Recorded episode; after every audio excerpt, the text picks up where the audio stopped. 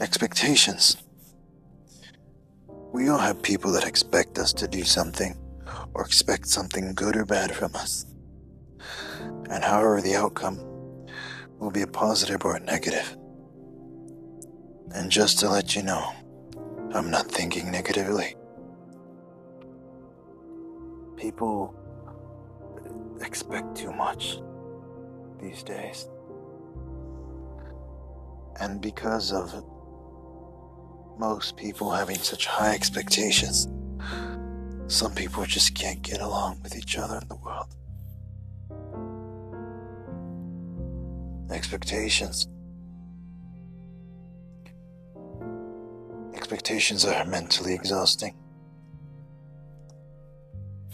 Because you always are being judged because of what people expected from you. And that's never a good thing. But what if we don't expect anything?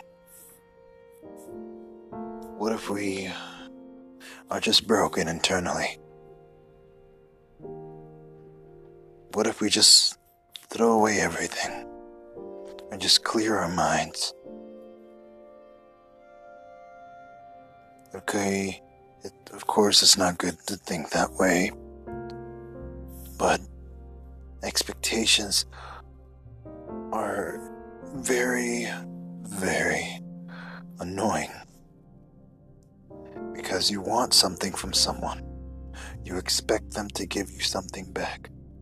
For example, love. Because you crave love. Because love is something that everyone wants and that everybody needs. Things just don't go the way they should. Well, more like the way you want it to, the way you expect it to. Because of your expectations, you think that you can get with that pretty girl across the street.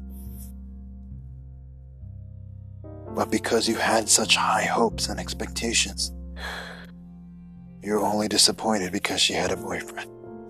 Now, if you don't expect anything, maybe your gut is right. Maybe you can get that girl. The problem is we just maybe sometimes say too much or say too little. And that's why we lose everything. We lose control of who we really are. We lose ourselves. It's all about expectations. Never expect anything from anyone. Because at the end of the day, it's a 50 50 chance that you'll get something in return.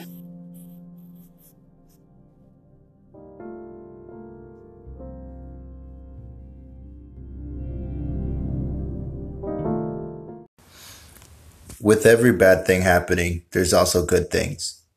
But with every good thing, there's also bad. Balance.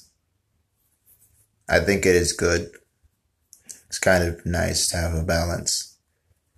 But when bad things constantly happen, you can't help but lose yourself.